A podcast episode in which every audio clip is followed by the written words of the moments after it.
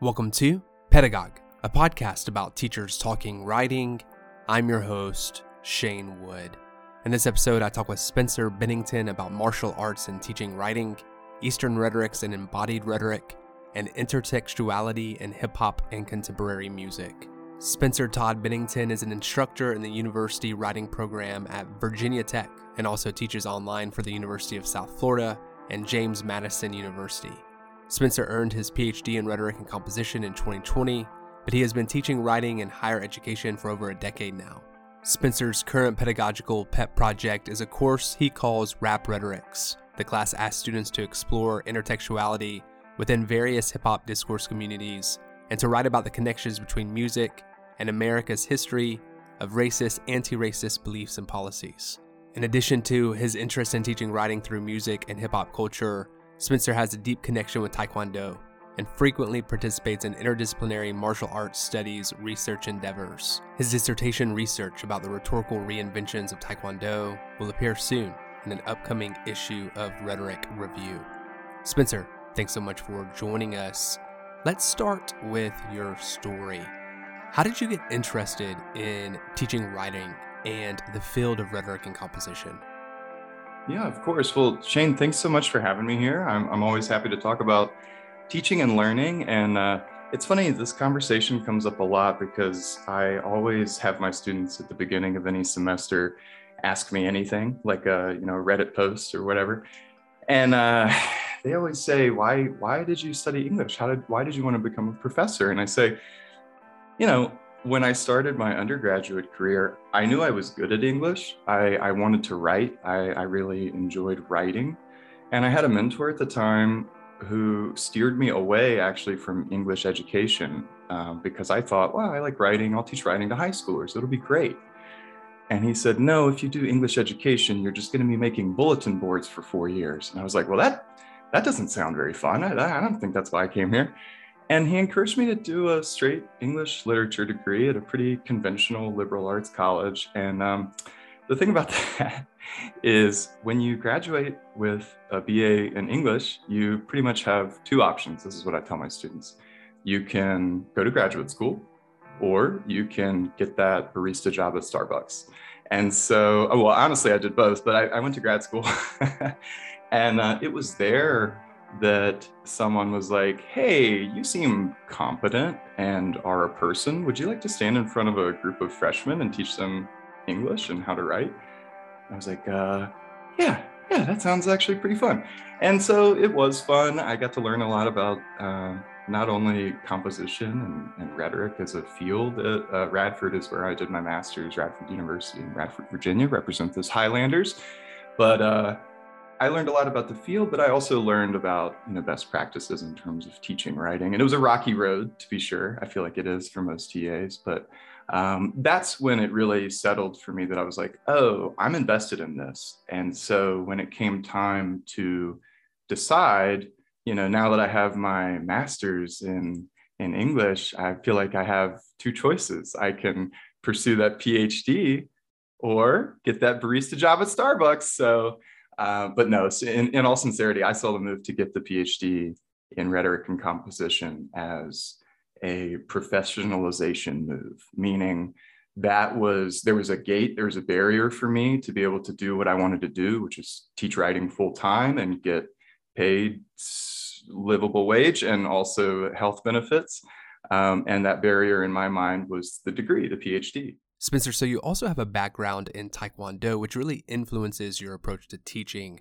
Talk to me more about this and, and how you see your martial arts interest and background intersecting with teaching and rhetoric and composition.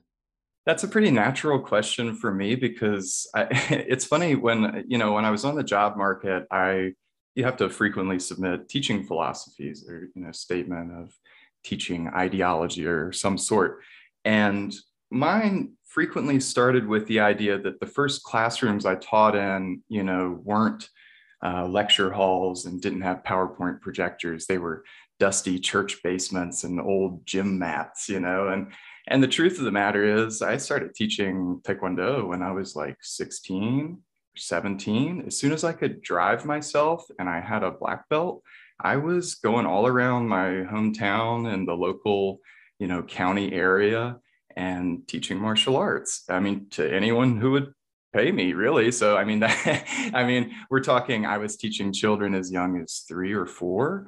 I was teaching you know semi-troubled teens or people that couldn't ordinarily pay for martial arts lessons through the parks and rec department.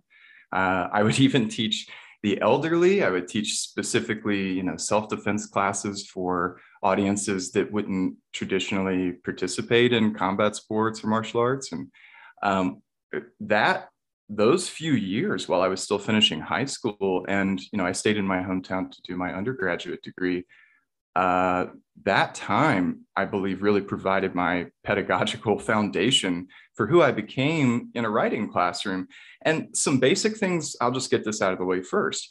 When you teach a sport or when you coach a sport, or theater is the same way, you develop a projection. You do you have to project your voice. You're you're sort of yelling at a, a gym full of kids and like uh, so and one other thing i'll say specifically about martial arts and i think good coaches in a variety of arenas do this but you also have to naturally become one a rhetorician. I told you about the diverse audiences that I was teaching. You have to think immediately about how to communicate the same information, how to kick someone in the face to a kid or a very old person.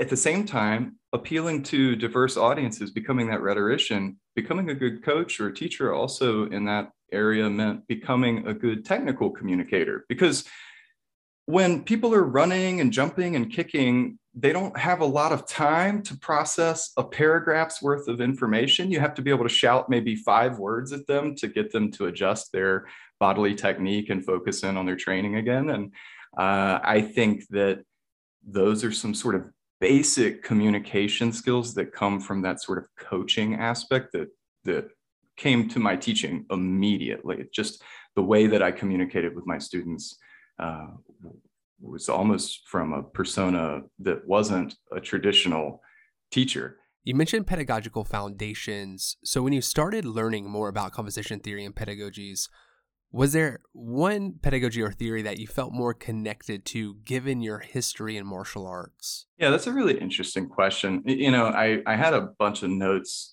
jotted down, but I'm not going to talk about any of them. I'm going to talk about this idea that just freshly came to my mind, which is um, there's a sort of spectrum when we teach composition, when we teach writing of any kind, really, um, where you know current traditionalists, you know those that that's like a four-letter word, I think maybe right. Current traditionalists, they the supposed pedagogy back in the day was that through rote repetition and mimicking style that you would become a better writer and the better writer of course is you know a very select few of white hetero men and that's that's what we you know identify as as good style from his classics. And um, once we moved closer toward a process pedagogy something that really is more design oriented and uh, an iterative approach to teaching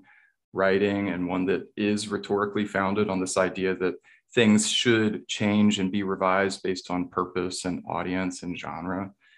Um, a lot of people threw out this idea that repetition or that mimicking, even, um, you know, they threw it out with the current traditionalist pedagogy. But I'll be the devil's advocate here and say that one thing that you do learn from traditional martial arts is there is a lot to be said about getting your reps in. And um, I have circled almost all the way back to some of those older approaches in my in my teaching now.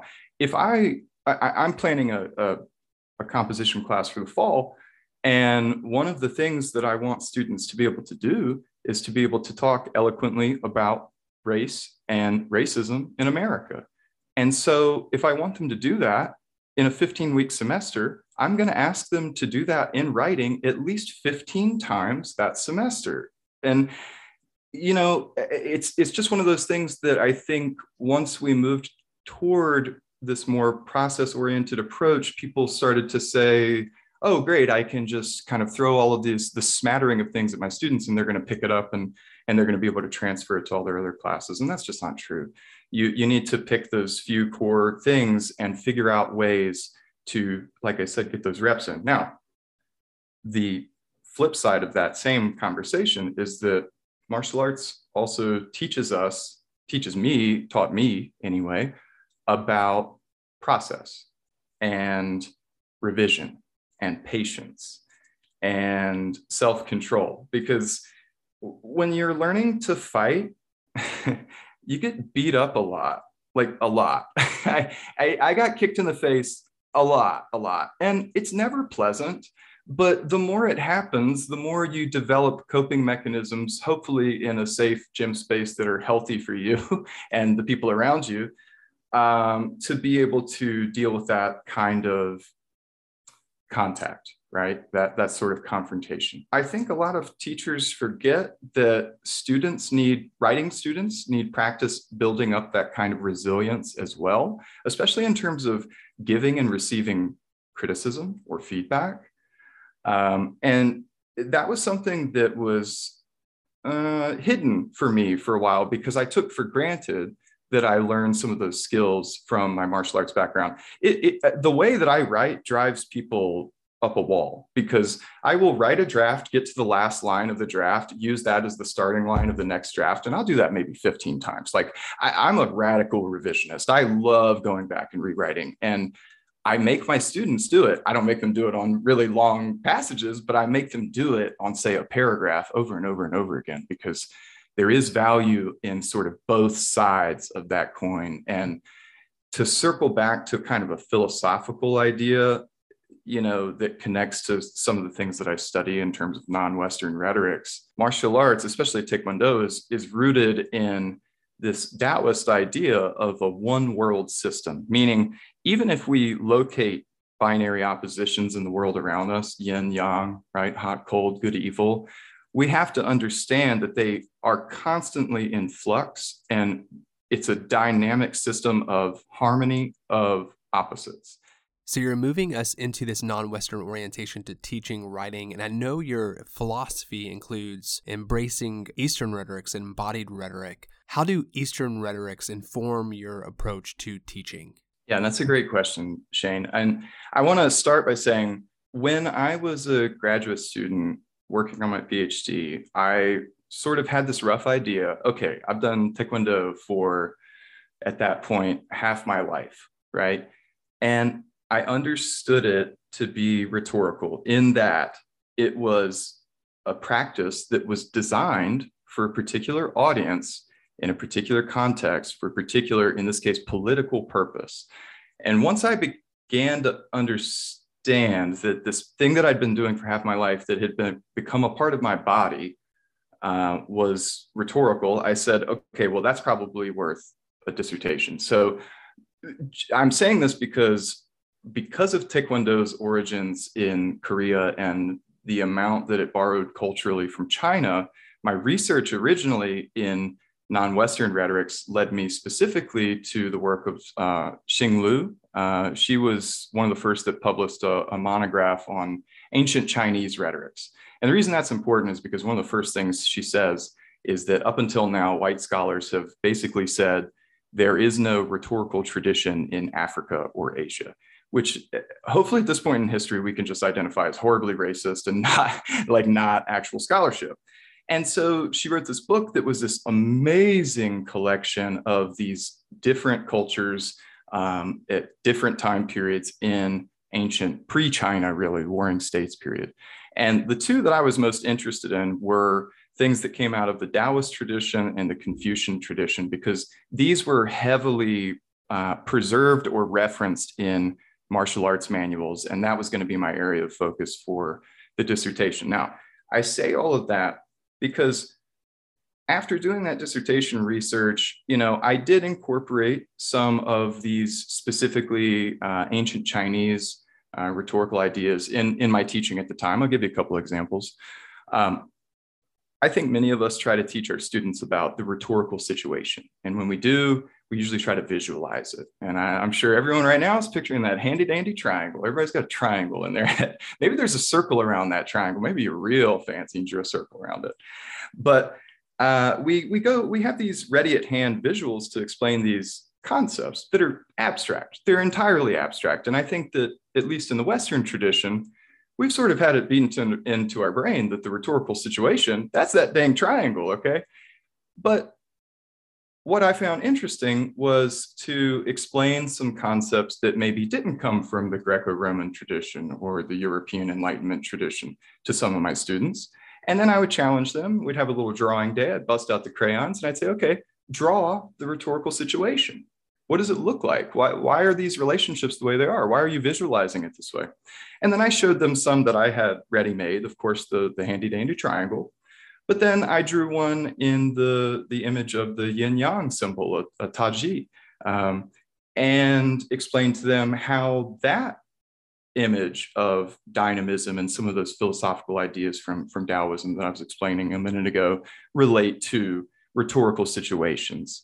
Uh, and then, you know, I, I, took an even more Western approach, leaned into a diagram of, of an atom, you know, using an atom to really get at the granularity of, you know, the, the five canons of rhetoric being involved there and, and things like delivery and, and, and all of that. So, um, you know, that was one way of just bringing in some theoretical concepts that are outside of the Western rhetorical tradition and just mixing them in because the ultimate point that I want to arrive at here is that I've kind of gotten to the point where it's not so useful to think of Eastern rhetorics, Western rhetorics. I think um, Western is a useful identifier in so much as it is the dominant rhetorical tradition, at least in America, and to tell alternative rhetorical narratives and rhetorical histories is what's important. So it's not so important to me that I talk about Eastern rhetorics or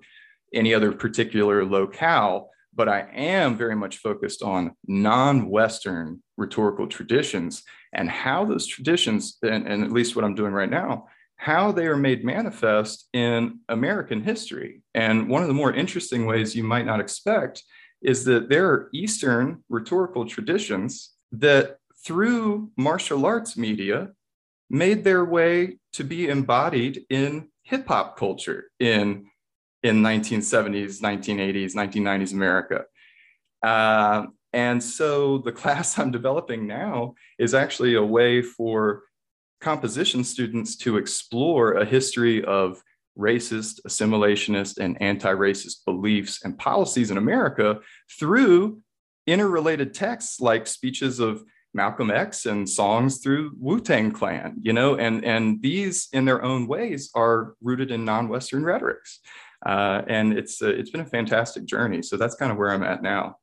So I'm thinking specifically about that course. Is there a history of that tradition that you're excited to teach and have conversations or facilitate dialogue with students about this semester? Yeah, absolutely. So, one project that I'm going to have my students do is rooted in a piece of scholarship by James Porter. It's intertextuality in the discourse community. And I find that a really accessible piece of scholarship for students because it sort of opens their eyes to citation practices and how bits of texts are borrowed and reused and sampled, if you will, in different historical documents throughout history.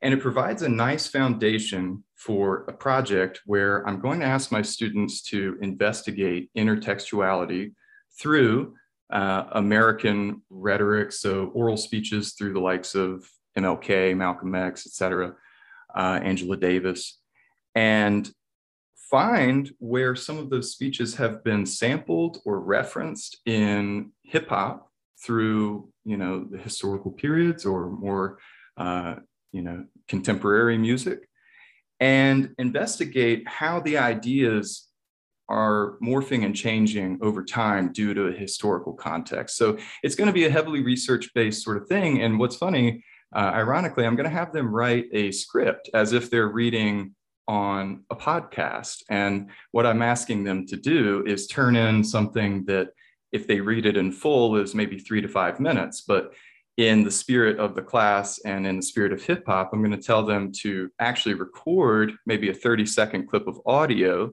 highlight that in the script, and then I'm going to go into the lab.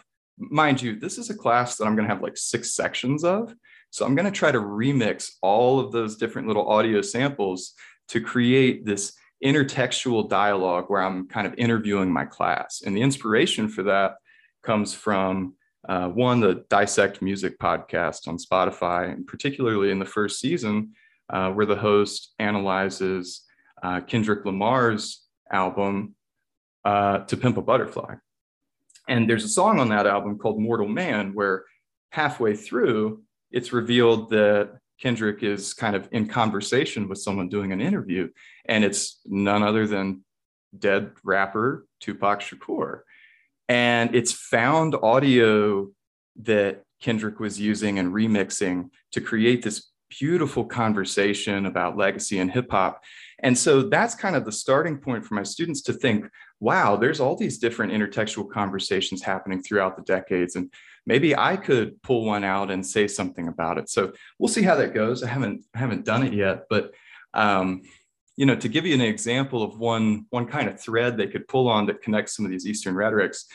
Um, on my syllabus, uh, my students will be listening to uh, parts of some speeches from Malcolm X, um, particularly uh, one that's pretty famous. You can't hate the roots of the tree without hating the tree.